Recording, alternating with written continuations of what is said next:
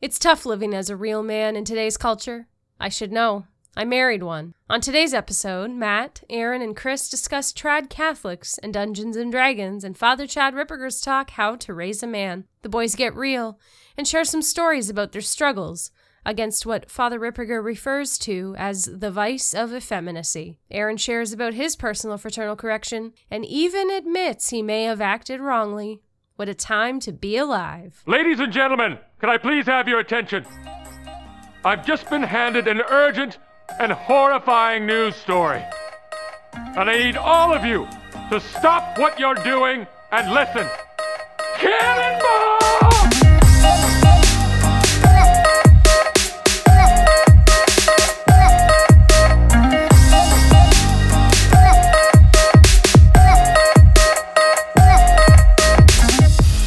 Welcome to Theology of the Buddy, Episode 8.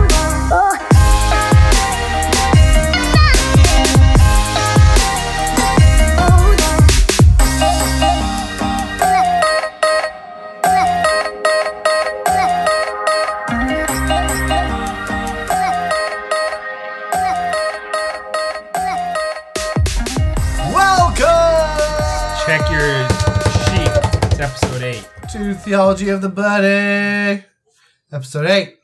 That's not the actual intro, is It's it? introed. It's I heard it. It's well, it's going to be actually legitimately introed by Julie. oh. Like we'll have her do. It. Oh yeah, and then you'll be like, oh, welcome back, everyone. Yeah. You yeah, exactly. like- Like, the turd that I am. What's up, men?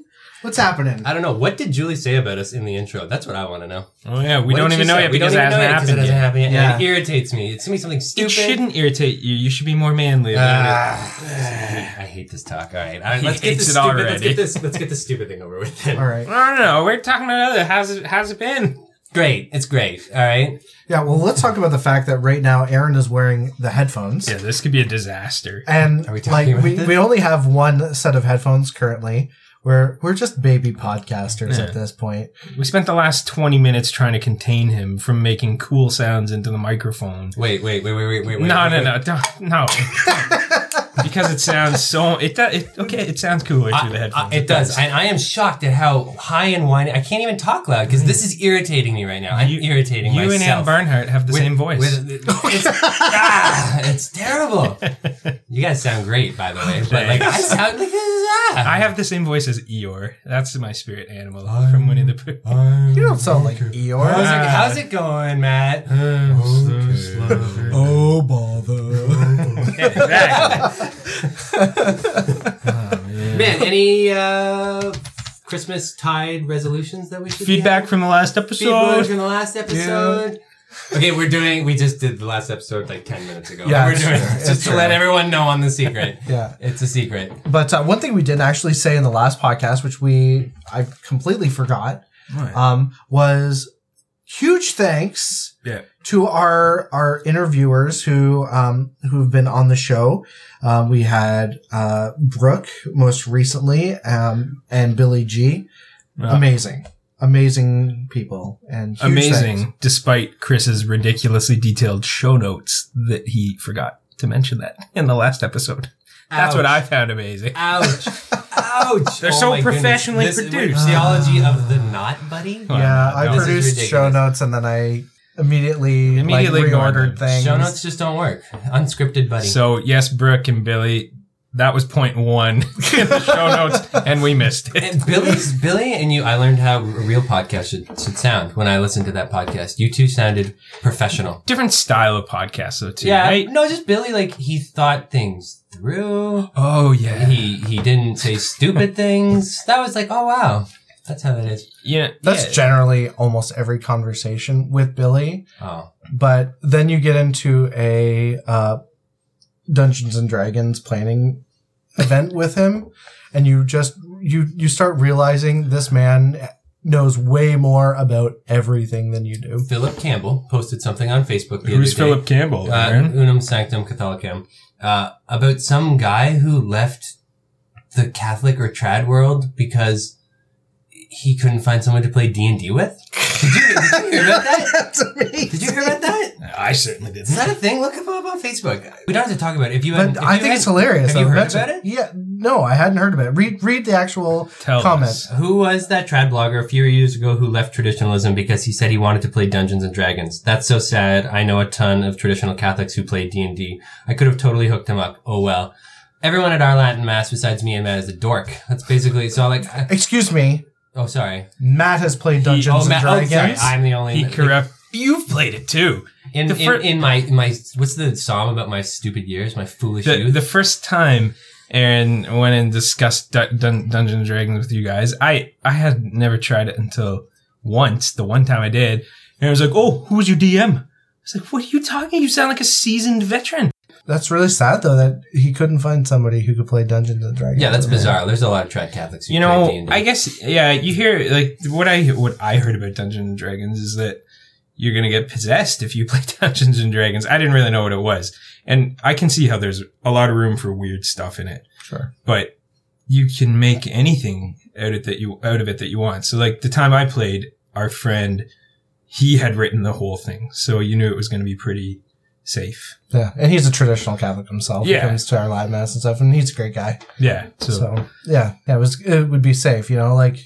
But I mean, if you're playing with, say, a bunch of, Do you of play? atheists, do you like play? No. What? Do you notice a difference when you play with um, Novus Ordo D and D players? I've never played Nova. I'd be Sordo curious if there's like a difference in like style. Suddenly, they just start like, Like- they all decide to be bards, and they're just like, yeah, just like playing the guitar. it's like what the hell? Where's it? And What's your What's your name going to be? Matt Marson. Oh man. Yeah. No, but you can make it whatever you want. Like potentially, you could be exploring like a monastery in your D and D played. Which would It actually be all kind be cool. Carmelites, cool. and we'd be raising through the different ranks of prayer. Oh my and goodness. I'm Carmelite at the D&D? seventh level. Can you imagine? It would be like the interior castle, but like, castle? Yeah. No, but and like I the, mean, the monsters you face are like your your actual like, Yeah, like vices. oh man. Oh wow. Actually, you this would be a conquered the great. vice of effeminacy. That would be an amazing game, That would be amazing. guys. Yeah, so that's how I explained it to somebody who was concerned that I had played it. I was like, no, you can make it literally whatever you want. And yeah, Yeah, get just- on that, Chris. Yeah, that'd be actually. Don't go I- too Merton on Who, us in who the seventh concerned? Who is concerned? Or like like who like a friend, like a Catholic friend online? I'm just curious. I've never I'm- heard concern. No. Now, was that a bluff? Did I just call you on a No, bluff? it was not a bluff. I just don't want to say who it was. No, okay. On It was podcast. probably his mother. oh yeah, she was probably terrified too. Hmm. She's the one who told me you'd get possessed if you played it. Yeah, my mom said the same thing too. She also said the same things about N- Teenage Mutant Ninja Turtles, though, Yeah. and and Power Rangers. It kind of inoculates you to it, doesn't it? yeah. Yeah. But anyway, yeah. yeah. Spe- But that's the thing that's interesting is uh, there's all these things that it almost seems like all the anytime I hear these people kind of say like, "Oh, don't do these things," generally they're they're women who tell who like it's like they're always kind of like looking out for you and trying to make sure you're. What's the deeper implication behind that, Chris? Did I go on? I feel Yeah. I feel like after listening to recently we we've all listened to How to Raise a Man, a uh, video by Father Ripperger, and yeah, I just kind of look at my life and I'm, guys, I I I walked away from listening to that talk. Um, we'll link it in in our show notes um, on Podbean, so that's theology of the body buddy.podbean.com. We should point Um, out that Father Ripperger's sermons and conferences are penanceware. And Oh, yeah. to listen to them, you have to offer up some prayers for him. Or he asks that you offer up some prayers for him. Or there's a place to donate a dollar. Pay a it's dollar. a nominal fee, but Yeah. you know, he, I think he wants to make sure you get, you know, you're doing this for the right reasons Mm-hmm. too, that you're listening to these with good intentions. I would like to admit openly on this podcast that I have listened to multiple different forms of penanceware, whether it be Audio Sancto or Sensus the heck? Sensus Fidelium Oh, or are you whatever. like coming out of the closet of? I the have not. wear? I have not always done the penance of the penanceware. By not always, do you mean never? No. It's okay. You can make You can reparation. Yeah, I'm gonna have to make multiple reparations. Is that for it. theft? If someone's like, "Here, you can have this," but I think it I, I need this. might be. Wow. It Wow. might be. Thou shalt not steal. Ah, I'm sure you know. get around that somehow, right? Yeah. That shall not, you know, just like lying. Father Ripper doesn't have authority over the Carmelite order. Do they- No. He, he so- doesn't realize the, the value of mental prayer I- over three Hail Marys. Yeah, I, d- I don't know. I don't think it would be binding under pain of sin. But he's, you know, in a, in a time when it's getting harder and harder to figure out what to do with your dollars in a diocesan context, he's not a bad one to funnel some money to. It's true. So. I, I usually catch up at like big feast days. Like, yeah, I listen to probably this many. yeah, Sure. I paid in advance, or like I'll tell people like, oh, don't worry about the penanceware I paid a buck for it, whatever. So when I'm first starting people on, Yeah, it's funny. He, he mentions it in an early homily. He's like, you know, I put in that penanceware thing, hoping people would, uh, you know, be doing the decade of the rosary that I su- shoot. suggested of them. And I was like, and then I started getting all these donations, and it, it wasn't really what he wanted, but Oh, that's he, funny. you know, people are lazy. so Can you, but like, if you do your daily rosary, to me, like that doesn't count as penanceware. no. So like, it's almost like over and above. What, Also- what you what your rosary would be, right? And Father just is asking us to do something impossible since we are totally consecrated to Our Lady. She gets to decide what she does with our prayers anyway. I don't know how I feel about that statement at all. Anyway, no, so okay, how to raise a man. You Yeah. raise- so it's it's a No, no, no. conference that he so, and- so this was a conference that you guys listened to before. I hadn't heard. we yet. told Chris he needed to. Yeah, because it's because it's abundantly clear that my estrogen level is higher than your guys. when I first listened to that uh, years ago, like I think I was shaking. the brink As of I listened to despair. it, yeah. it brought me to the brink of despair. Like this is this podcast is is how to deal with your stress, your post traumatic stress of listening to this. Yeah, so This we do talk. recommend for any men and women Really, yeah. to, to Al- listen to this talk. Go go over to the show notes. You'll find the link there. almost in particular, women, especially mothers, Mothers, of yeah. young boys. I got to tell you, listening to this talk, you, speaking about the PTSD that this talk gives you, one of the hard things to hear, right? And it's not that I'm not aware of it, right? But I grew up in a home without a father. So I saw my dad only a few times a year. Um, and my mom, who we've talked about in, in podcasts in the past, I grew up with her suffering through a bunch of debilitating diseases. So while I didn't really have a dad around to kind of give that example, I also had a sick mom. And one of the things that he was talking about um, that really struck ho- close to home was the fact that like women have a hard time seeing their children suffer, and sometimes women need to allow their children to suffer, to go through hard, to go through something hard, um, and to deal with hard things. One of the things like my mom, um, her kind of her, her way, and, and God bless her, you know, I I know that her intentions were essentially good, but you know, she had looked at my life and she said, doesn't have a dad around. He gets picked on at school. He has all these, you know, these different troubles. Um, I'll let him grow his hair long and eat fudge. Is that basically no, what you said? no, essentially, yeah.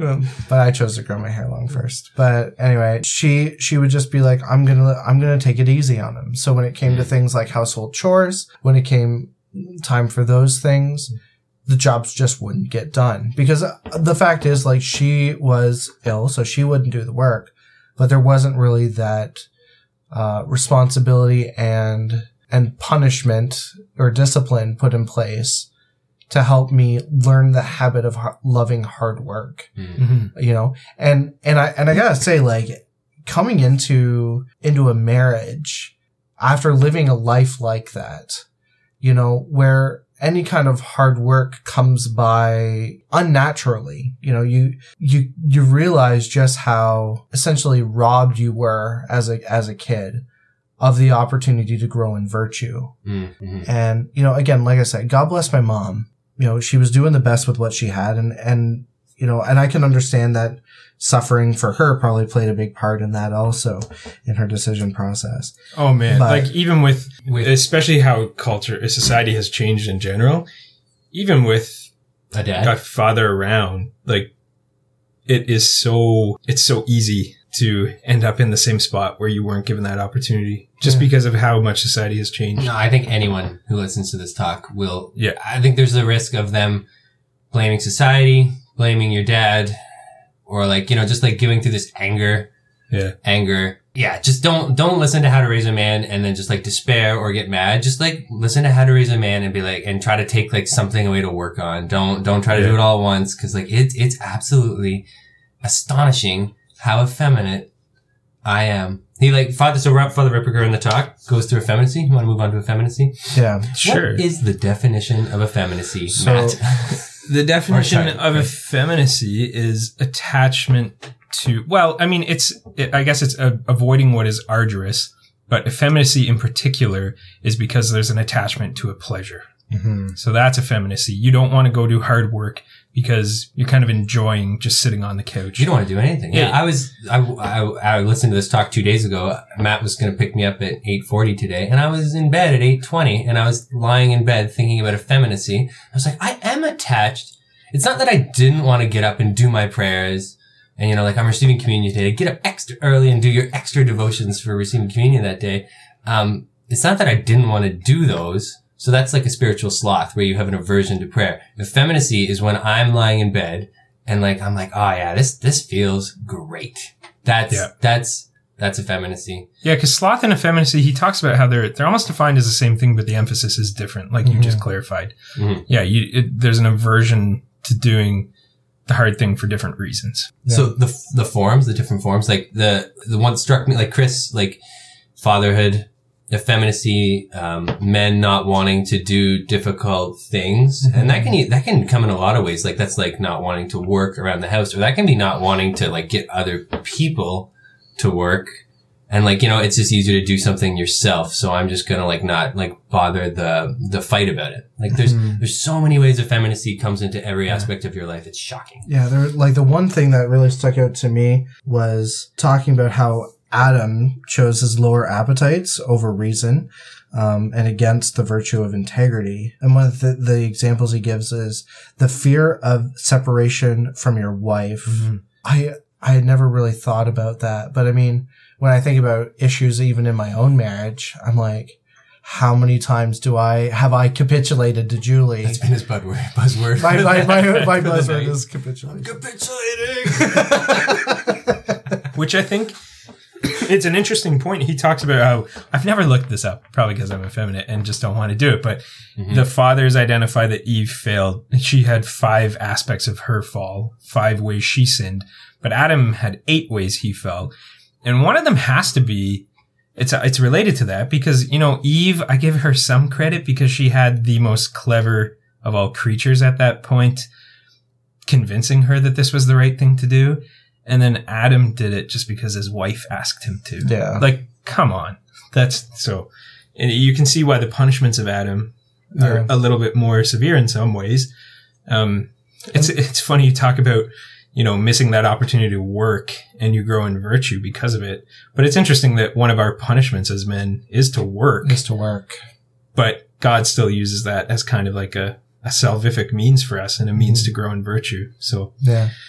Anyway, didn't didn't do that enough in my life. So Yeah. No, it's it's true. It's true. We're all just shell shocked. like we're also like looking, just like, yeah, I'm the worst guy I know. like, Um, one of the things that I thought was incredibly apt was his observation regarding the lack of personality in men. Mm. Hmm. That especially now you talk to young boys and it's like personalityless. Like Yeah. it's and and it's almost like they've just become like you were talking about someone whose whose brothers all they did was stay in the room and Yeah. play video games yeah. and they would never come out and talk to you. They would just, they never interacted. There was never that ability to be social, you know? and you know what that like this I slightly off topic, but I think this is why explains some of the broad appeal of Jordan Peterson. Like his main appeal is to boys and young men. Actually, there was just an article in the National Post where he was responding to an email that a mother sent him, kind of gloating over um, what she perceived as some hypocrisy in what he, you know, says and does. But um, and and just kind of the utter disregard she had for the mental health of her sons was the launching point of that. But he shared some emails that he got from, you know, guys all around the world. One young guy explained it this way, saying, you know, the reason why I follow you is because you've revealed that you know, we all have this kind of divine aspect inside of us. And it's like an adventure. Like, like you, you're doing something great by growing. I think he even talks about it in the context of virtue. Again, I think his presentation of it is incomplete. Yeah, we have we have Yeah. Jordan Peterson on an Antichrist watch. Yeah. Ty- type of Antichrist watch. I don't know. Did- but but again, I think that that's that broad appeal. Like like growing in virtue was that predates Christianity. I mean, the Stoics, the, like the Greek philosophers, all mm-hmm. talked about like how these are manly, manful, and manly qualities, and and it kind of does fulfill something in our very nature, because you know, like like the fall predates Christianity as well, but and so like recovering from that by way of virtue it, it's not surprising that it was found in non-Christian societies. But so, I mean, this this boy that wrote into him said, you know, you show us that by developing these qualities, by you know, kind of paying respects to our cultural heritage, is a hard but also heroic work. Like it shows them that they they have something to live for and something great that is carrying on a great and noble tradition from the past. Whereas we've been totally cut off from that. Like it, one thing I keep coming back to in conversations with Aaron recently is how, yeah, not only do boys have like no personality today, like Father Ripperger was saying, but you know, men and boys are really ripped off too. They are. Like, They are. like in, in a lot of ways. They really are. They really are. You know, our education system is not really designed to cater to boys. Um, because it's a mix, mixed education environment, they had to make some sort of decision, but it's more, it's more to the way girls learn. And it's and it's becoming even more that way. you know, and, and, and, and it's not just in education. It's, it's pervasive. We, we always want to, you know, Father Ripperger talks about how constantly appealing to boys' feelings. How do you feel about this is contrary to masculine nature. I mean, without denying that obviously men have strong emotions, but that's not how we should be framing everything. Mm-hmm. Again, boys are getting ripped off. They're, how do you feel about what you learned today? It doesn't matter how you feel about what you learned today. There's a, there's a higher pursuit that we should be, you know, we can expect more of kids. And it, it's, it's really too bad that mm-hmm. they don't get that. Yeah. I had just a random aside story. You know, when I was a kid, I I don't know if I told you this story. I might have told you this or not, but you know, when I was a kid, I used to get picked on quite a bit. And uh, one one kid in particular was giving me a really hard time, and he was calling me a particular name that I don't feel is appropriate to mention on this podcast. Um, but if you want to find it, you could probably find it in the in the Kingdom by Emmanuel Carrère, probably multiple times. Um, anyways, long story short, I went home to my mom and I said, "Mom, what does this word mean? I keep getting called this at school." And my mom told me, and I stood, you know, this little grade five, grade six kid, like mouth agape, like, "What? That's disgusting." She said to me, "But you have to promise." I, she's b- before she told me, she said, "Before I tell you, you have to promise me that you'll never use this word on anyone." And I said, Hmm. "Oh yeah, mom." No problem. I promise. And so she told me and, you know, completely scandalized. The next day comes around, same kid starts giving me trouble. So I said, Harley, you. And as soon as the word was finished, I felt an arm on my shoulder and it was a teacher. She was literally right behind me as I swore this, swore at this kid. I got dragged into the office and I literally broke down. I literally started to lose it. And the, the principal had no idea what was going on, why. And it was, you know, it was actually kind of funny because as I'm having this like mental breakdown, the principal calls my mom and she wasn't home at the time. Um, to say basically your son has gotten in trouble. And I came home that night and I was able to hear the voicemail. And it was literally like, uh, hello, Mrs. Pinniger. This is, uh, the principal calling. Ah, in the background, you just hear me losing my crap. Oh, don't call my mom. Don't call my mom. Ah, and I'm just losing it. and like, but the worst part was after this whole thing happened, they were so confused that they put me in counseling with a woman for six for six months in school counseling. They had to take me out to try to figure out why was this kid having having a problem. And honestly, it took six months for them to figure out that hilariously enough, you know, God bless her, but when I when I was younger, my grandmother used to say to me, if you act bad in school, you'll make your mother sicker. And so I got in trouble at school and immediately I went, I'm going to make my mom sick. Mm. So I, I didn't want the principal to be called because I didn't want my mom to get sick. So again, the impact of, of women's kind of education on me, you know, so I was misinformed by a woman. I was then reprimanded and then tried to counsel by, to be counseled by a woman. It took their six months to figure out that the whole reason why was because I was given bad information by my grandmother. And this was all in the wake of finding out about Santa Claus too. Oh yeah, the, like the wound was the wound was still fresh from that. oh, poor Shit. Chris.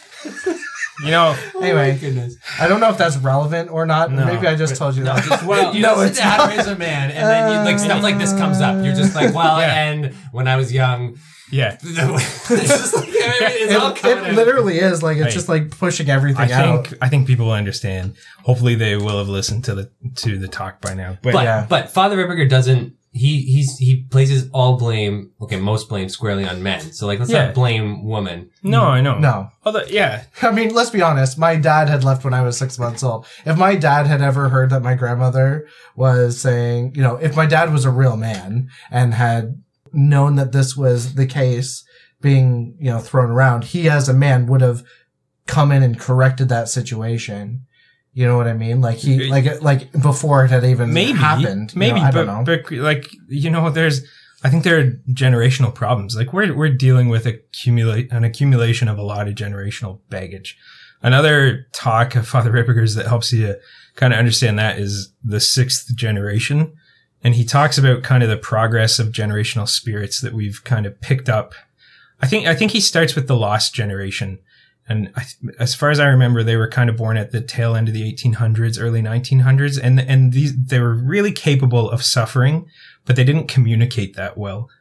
Like they, they just would not talk about it. And you know, there's, there's some times where you do have to share a burden with another person and Oh, that, really? yeah, yeah, shut up.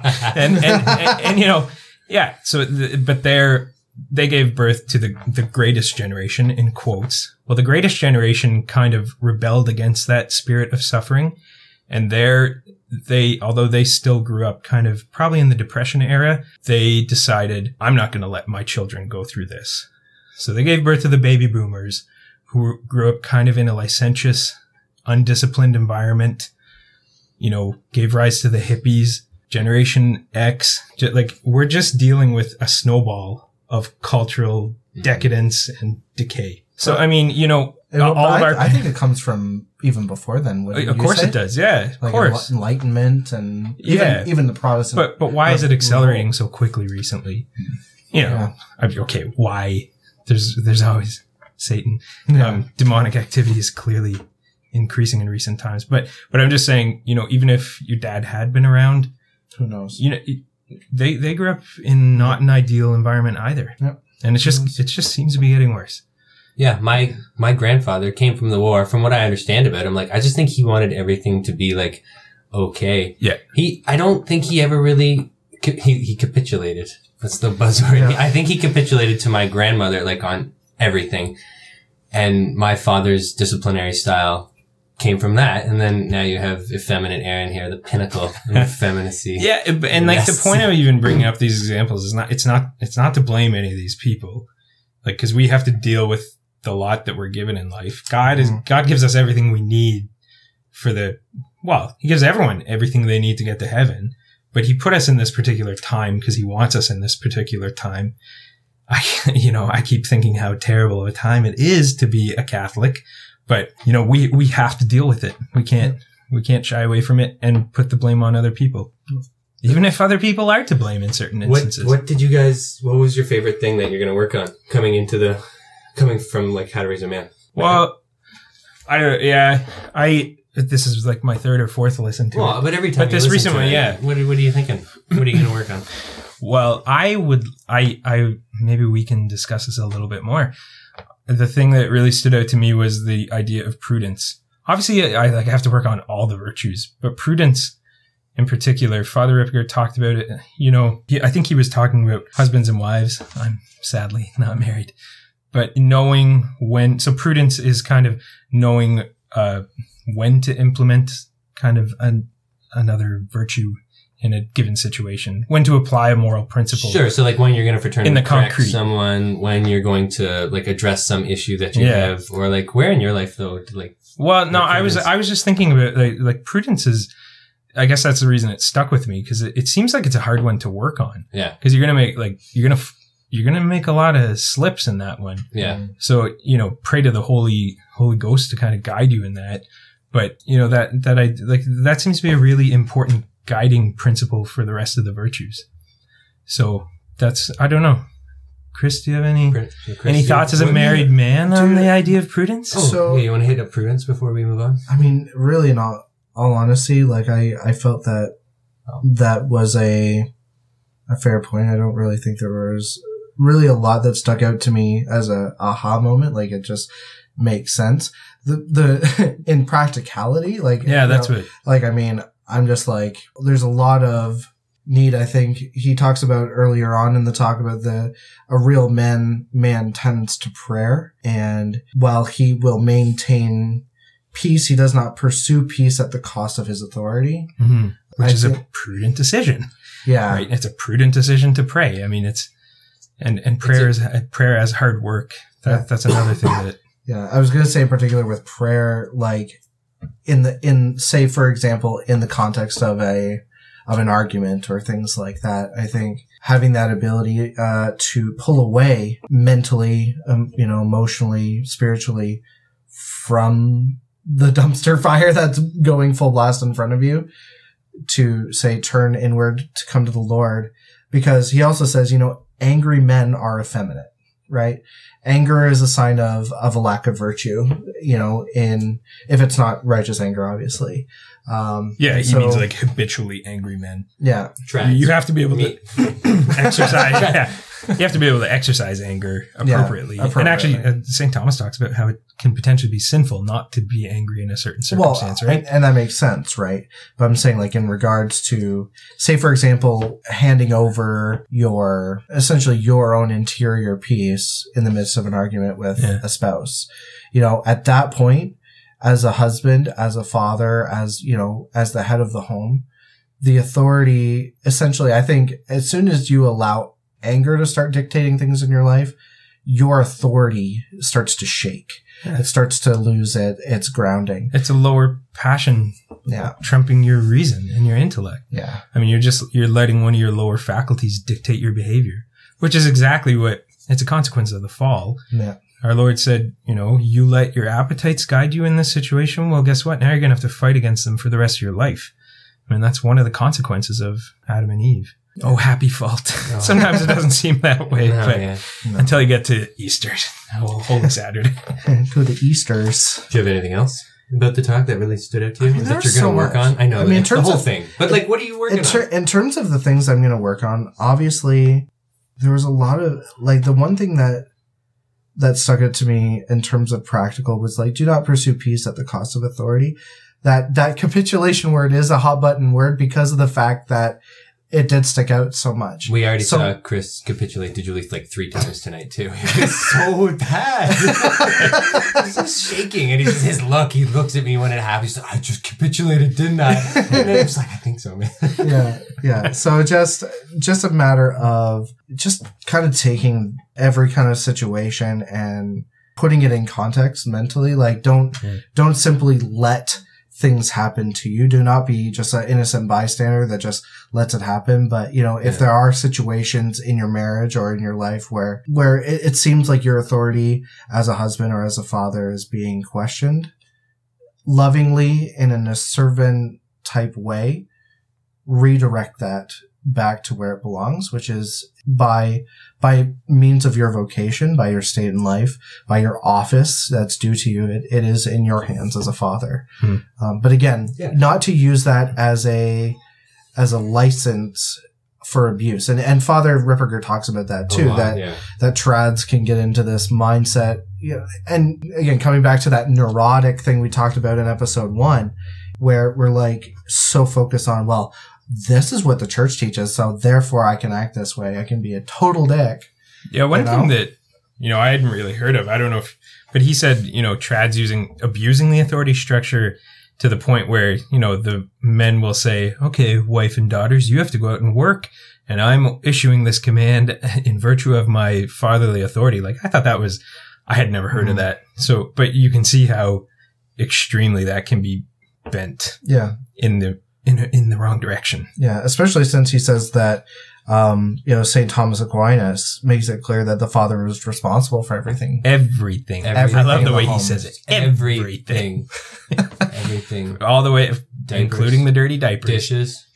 I mean, he clarifies that saying God gave women certain natural perfections that lets them deal with certain things better than men, Mm-hmm. but they were given as a helpmate to fu- help him fulfill his duties. Which is Cold- it, which is so, so they everything. can so they've been given graces to handle colds, yeah, the flu, The flu. as we found out.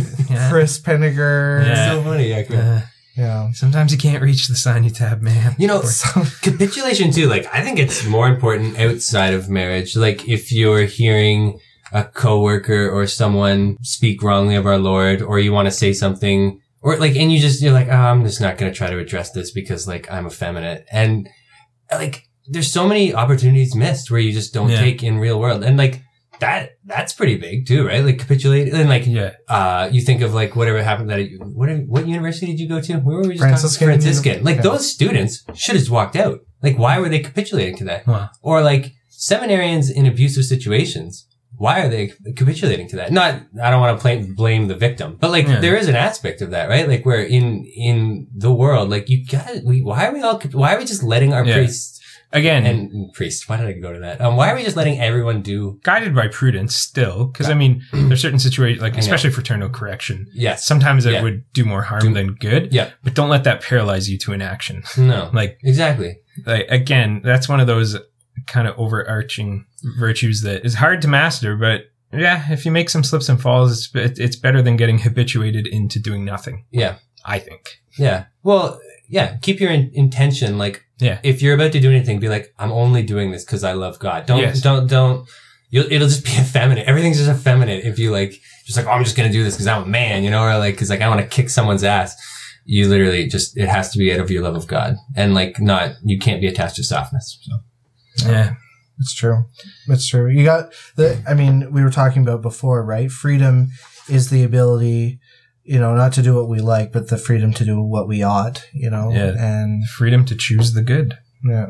Yeah. So That's what that's that's what our Lord's freedom is, the freedom of the cross. Choose the good. which is, I mean, it, at, at face value, it appears like a contradiction, which, I mean, it's kind of, they said that about our Lord too, right? You know, it'd be a sign that will be contradicted. But, I mean, Yeah, Saint Simeon, yeah. but yeah, the the fact that it it is the cross that brings freedom. The the beautiful irony of that Mhm. is is is so neat. It- Yeah. It's that that it's in laying down our lives for others, you know, and essentially, you know, um, emptying ourselves of our our wills, where we actually are filled with God Mhm. you know, and you know Saint John of the Cross, of course, you know, Thank you. know, you, you. the you get rid of everything, and you receive everything, like Yeah. because if you you know empty yourself of all that is not God, you get God in return, and He is so much more abundant and and wonderful. And, Yeah, and it's that wisdom of God not being our wisdom thing, right? Like that was one I, I think it was in this talk where, you know, Christ's passion also being an inversion of Adam and Eve's Mhm. punishments. You know, one of the punishments you you have to work in thorns now. But then our Lord was crowned with thorns. He took that upon himself, and like every aspect of the passion was an inversion too. He was, I mean, I mean, he was even nailed to a tree. To a tree, yeah. A tree is what Like caused you, us to reach, fall. you reached out to a tree to grab the fruit, and I was. There's, there's that that Easter saying, like that ancient Easter saying. It kind of goes through all of them. yeah, It's true. So It's true. Yeah. my my it's this talk actually I listened to it on the way up to a weekend up in Newmarket and it came with like this pinnacle of like spiritual movement in my life. I seem to like come in waves. This whole weekend just like was earth shattering for me. So I listened to this talk and I didn't think much of it. I thought like, oh yeah, I got to work on some stuff. But I was at this party. No, your text message to us was, I am effeminate in every possible way. I know, but like, yeah, yeah. Okay, so I, okay, yeah, I didn't think about it much. I know, I, but I didn't finish, think about like any specific point. I'm like, oh wow, Okay. like, like, yeah, it's so bad. I'm, yeah, I'm effeminate in every single way. But I get to this party, and for some reason, I, I, okay, uh, so I'm at this party, and I just start shooting my mouth off about JP2. As is not super uncommon. I know, and but okay, just hear me out. This is this is gonna take a little bit to unpack. So I'm Okay. shooting my mouth out about JP2 and just like being a trad and a loudmouth and like drawing attention to myself for no good reason, right? And this guy gets super agitated, super agitated at me, and he he starts like, and I kind of respected it because I'm like, wow, like this is someone who actually cares. It's not just like, oh, I just want to argue you because of an argument and I would win. He was like really agitated. So we start tar- talking and I'm like, oh shoot, like I think I like I did just shoot my mouth off about something I shouldn't have here and like now I got to kind of do damage control, right? But like he kind of finishes it off with like, oh, I'm not done. Like we're talking. So I had slept over. And so the next day he talks to me and we start and he kind of gave me the that that like neocon thing like, oh, we just have to like why are you talking about this? Like we just have to have faith and yeah, it's like no. Okay. He said you have no right, you have no authority to like stand up on a podium in, in a party situ, like in, in that situation and just like talk about this stuff. Like you're shaking people's faith. And, and I just thought, of thought of Ripperger immediately. I was like, oh shoot. Like I'm just effeminately, like what's the intellectual effeminacy where you just like, uh, like have to intellectualize things for no reason at all, but you just think about things.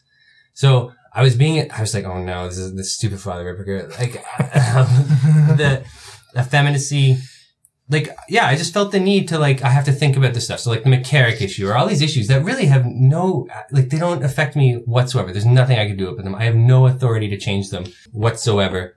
And then i also realized like there was just pride in like having to be the center of attention. And then there was also like what was i potentially like doing? Like just to like satiate my like carnal desires to be the center of attention. Like what was i potentially doing to these, people, these people's faith life who i was shooting my mouth off about, right? About like just stupid things that don't really matter, doesn't affect anyone. So yeah, kind of coming away, he nailed me into a corner and I was fraternally corrected. Uh, it was amazing because I was like, it was, and I realized like we, I, I shouldn't be talking about JP2 like that because I have no authority whether like to, like to air quote JP2 being a saint or not. Like who am I to Like, do that? obviously you probably didn't mean like, you know, in this, in the correct audience, we probably would have understood. The, You the didn't actually the mean it. sarcasm. Yeah. well, well, yeah, but, but, but but- maybe there was an ounce of truth in there too. Well, yeah, well, we I feel like our listeners have been through that, but, but no, but it's I don't know, like you can't just half-ass opinions and shoot them out there and think that like people need to hear them. I, I, I don't know. For some reason, it, can you help me out here? Just like it struck with Man, my, I, I, like, I think, I, was just like effeminacy. That's just. I think you're explaining it properly, but Oh, it's it's it's a, it's interesting how pervasive certain aspects of effeminacy can be in our lives. And I like it's not pure effeminacy. I think you you addressed a few different things there. Like there's an effeminacy rooted in curiosity. Mhm. Like should we be should, do we have any Mhm. any reason to be reading about this stuff? Do we you know, some of it we probably have to, but some of it we shouldn't. most of it. I just Mo- mo- yeah, most prob- of it. Yeah. Like I, there's a yeah. I mean, I, I I doubt that truly good and holy people spend much time reading scandal blogs and keeping up to date on the latest every nitty gritty detail about scandals in the church. I, I just I don't Holy people probably don't. I don't think they do. I don't think they'd have no clue what's going on. It- so like it, it's effeminacy with different faces to it. But it's just, it's because then you just listen to Father Ripperger's talk and then you're like, oh, I found out how I'm effeminate in this way. And you're like, well, like, am I going to do something about it or am I not? So now I've like gotten rid of all my blogs that I, and now I'm just like, oh shoot. Like I, this is like a life changing moment for me. I know like minorly, but like I'm to have to find new things to do with my spare time. And like, Oh, we're gonna gonna- like we were already talking before. Like I don't feel comfortable talking about certain things on the podcast. I should apologize to everyone for shooting my mouth off about things that I have like no rightful way to say. No right anyway um Rightful authorities. rightfully authority to say. And yeah, like th- this, th- it actually changed my life. I'm not exactly sure how. I'm starting to resent it more and more uh, because like I'm, I'm like I was through the euphoric, like oh wow, like I'm this is a path to holiness. This is great, but now I'm realizing like oh shoot, this is what the path to holiness means, and I'm getting madder at Father Ripperger by the day. but still appreciating him at the same time. Yeah, yeah, sure. Um, but yeah, so this was my Father Ripperger talk moment. And the guy who fraternally corrected me, I want to thank him so much. He's a fellow, live at home with his parents. We had a connection and, uh, it, it was great. And like he, we, we had a bonding moment and it was amazing. So that, that's where I've been on this talk. Did that all make sense and wrap up? Yeah, Yeah. yeah. No, I, I'm with you. It's it's maybe that's part of the also overarching pathology. To quote Ann Barnhardt in, you know, we talk about the, it, the collapse of in the modern church is a collapse of masculinity in a lot of ways. Yeah. It's not it's not just effeminacy, but that's a huge part of it. It seems to touch every aspect of like my life and most things in like that you see. Yeah. Like, that you're like, well, that seems like Yeah. effeminate. Well, you don't always know, right? Effeminacy, remember, deals with the attachment to the pleasure. It's not always that, right? It can be sloth too, Mm. because they look so similar. But I think effeminacy is it a lot of the time. Mhm. So, you know, don't try to see it behind every rock. Like Father Ripperger says, behind every other rock. Like when he talks about the involvement of Satan in, in, Mm. in this, in doing, you know, convincing us to do bad things in our lives. But Yeah. Hey, just to jump back to Chris too, I was shocked because I don't know if this is I don't know if this is appropriate to say, but like you're capitulating, and Father Ricker says like 98 percent of men capitulate to their wives just to keep the peace. That's and that's I- so true. I- That's so true. this party had two apostate trads because of their wives, I would say, and I was just shocked because like how well, apostate in the sense that they gave up on tradhood and they're now going to Novus Ordos, but like Yeah. every- Because because their wives I want okay, them to. that is just a guess, but it definitely seems like that way. Oh my god, I'm being a feminist anyway, but like it's just shocking. Like, how could you be a trad and then start going to the Novus Ordo? That seems bizarre to me. I, ca- I like I we go and like we literally have to do special prayers before Novus Ordo. even if it doesn't apply to these two guys, I, I know people that that Yeah. has happened to them. So Yeah. it's a real phenomenon. Yeah, And they capitulated to keep the peace. to keep the peace. But like, isn't the Latin Mass important for your children? Yes, the answer is yes. There's no that wasn't a question. Sorry, the Latin Mass is important for your children. It was children. rhetorical. Yeah, so. Yeah. Yeah, that's in a, like this. This t- I hate this talk. I, I'm getting. St- we're all. I'm But you also I'm love tired. it I'm at the same time. I'm tired. Yeah. It's the one thing that like we wanted to maybe end off with was talking about the fact that like one of the things that is really um, been on my mind lately and you guys have have seen that I I wrote a blog shortly after the McCarrick scandal broke um talking about the father wound in the crisis in the church Yeah. the fact that the lack of fatherhood for a lot of guys is is actually an issue. I mean, trad communities aside, okay, and I and I I think that trad communities are really they're anomalous because they you know you have these intact Catholic families that are there, and that's a beautiful thing. But your regular, you know, Novus Ordo 9 a.m. mass, there's a high level of kids in those masses who who their fathers are either not there, they refuse to go and they just send their wives in to go to mass and take the kids, or they're literally fatherless themselves, whether Mhm. by divorce or whatever. And the question that I have been wrestling with for quite a quite a number of years, I read a book by Donald Miller. Um, it's called "To Own a Dragon," and that book was was discussing the fatherless generation um, that we're seeing today and how it actually impacts society and and and the child individually as well. And being that he came from a fatherless home himself, he's a famous author, New York Times bestseller. But when I read that and then compared it to the life of St. John Bosco, you know, St. John Bosco was, he felt it so important to be a father to these men, to these young, these young boys. And a lot of them ended up becoming priests. A lot of them found their vocation in the church. I don't see fatherhood being really held up by our by our priests.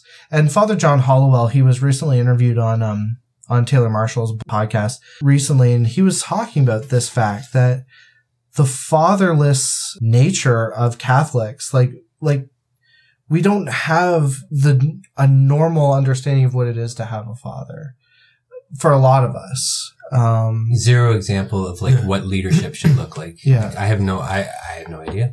Yeah, and he was saying like, you know, with these young men that come into seminary formation, um, and that are getting ordained, if there are not, if, you know, he was saying in particular, if you have an example of a priest who doesn't want to talk about the issues in the church, for example, who's not willing to acknowledge that, they need to get a head check and see that their children are actually, their spiritual children are actually struggling with this. Mm. And they should probably, this was his advice. He said they should go to a spiritual director because they haven't learned how to be a father yet. Hmm. And I think that that plays a huge role. And, and when I think about seminary formation and the, the guys that are going through now, They're, they're wounded. They almost they're like daddy a, lo- issues. a lot of them have daddy issues. And I don't think that the men in the seminary are well equipped to be fathers to them. No.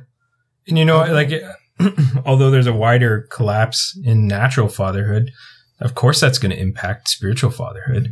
They don't, they don't have that example to know what that, like, you, you need to see the natural first before you can apply it as a spiritual father of a flock.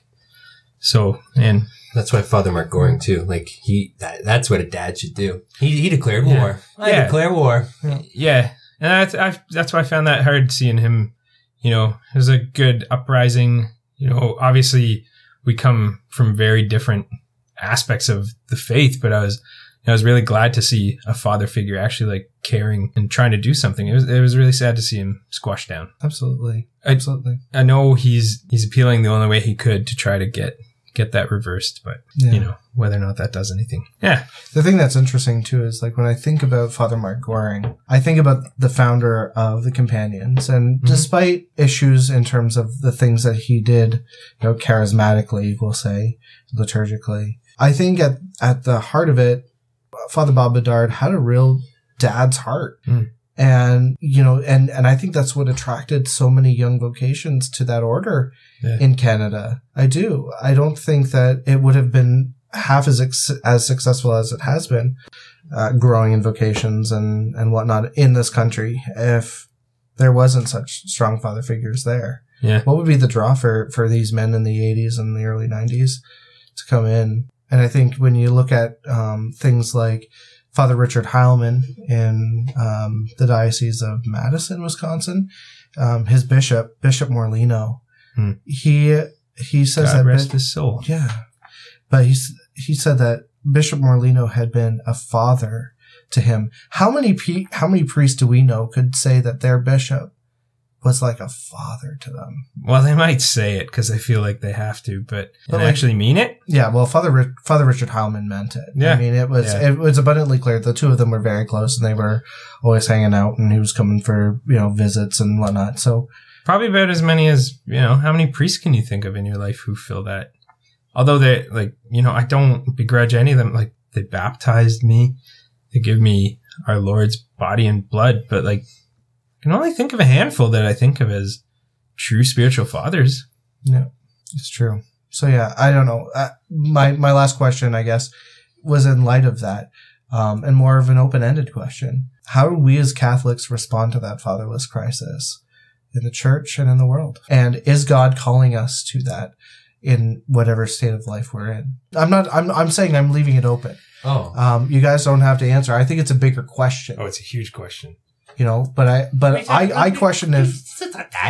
It's not that. Come on, you like, you have this like insurmountable task, like make a man out of Aaron, and you're like, all right, Aaron, what We have the parts. We have the parts. Protect. Can we get? Yeah, um, so, but like, there is the only thing that I have like a little hope in the how to raise the man thing is like, wow, uh, it it's almost impossible to make a man out of me due to my wounds. That would take a lot of masculinity to even try. I kind of want to do it. Like Yeah. the, the only thing that appeals to me in all of this is the challenge. I'm like, hmm, Yeah. let's try. Like, cause I would say after listening to this, like, the most masculine thing you can do is not despair. Just be like, all right, you know what? Wow, I suck, but like, let's try. So like, try. Just pick one thing out of the talk and work on it. Listen to the talk in a year and realize like, oh wow, I didn't get very far. And then do the next thing. Like I know easier said than done, but like, you know, I just think of what's oh, some saint, like she, I'm working on mental prayer as hard as my little heart can.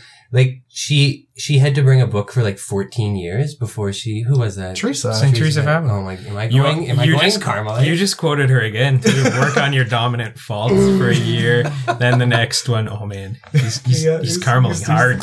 Am I? I'm scared. Oh, uh, yeah, whatever. Anyway, yeah, like that. So, like, yeah, it's tough. It's insurmountable, but uh, that, that, you know, I don't know. Like, there's no like Challenge accepted. the challenge accepted. Like, the only thing you can do now is like, well, I'm wounded. Uh, we're gonna show note this amazing prayer I found in Saint Bridget of Sweden's Revelations that just works for me. It's it's like the wounds from my youth or from my from my infancy have like wounded me, and like I've wasted my strength in vanities of the world, which is everything that I've done. And you know, you, you can only you just kind of got to look at God and be like, wow, look at look at this mess, but like you can't stop. So like, yeah, that, that is that like, come on, there's your open ended question answered to me. Like, just just go for it. But but I, I guess what I'm saying too, and a little bit more outward facing, is the question of we have a fatherhood crisis in the church Hmm. and in the world, where there are children who are running fatherless, who need men in their lives, real good men. Mm. And is God calling us to some sort of action towards that as a church or as individuals? I think so. I mean, you know, father to the fatherless, you know, that's who our Lord is, and we're called to be an imitation of that. Um, to, so, to whatever degree we're, you know, he is calling us to do that, whether it be in a spiritual sense, hashtag Yeah. Carmelite, or, or in a real sense. No, but I think I think you're both right. You have to work on yourself. That's right. Like, don't at- don't go into Life Teen and be like, I'm gonna solve in little small Yeah. group sessions, even though like you're dealing with like pornography. Like that's that's you can't you can't be a father to someone when you're not.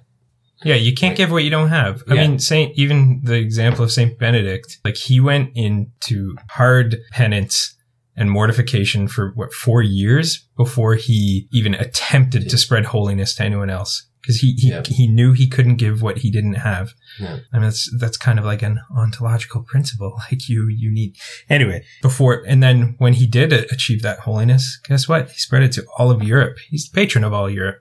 Mhm. Um, but yeah, I think it's, I don't want to say we leave people by the wayside, but we're in an unfortunate situation. We need to develop masculinity before we can, be a, be a real father. Be an like, example. Because yeah. my effeminacy drags me down. I start thinking about like, oh, I wish so and so wasn't so.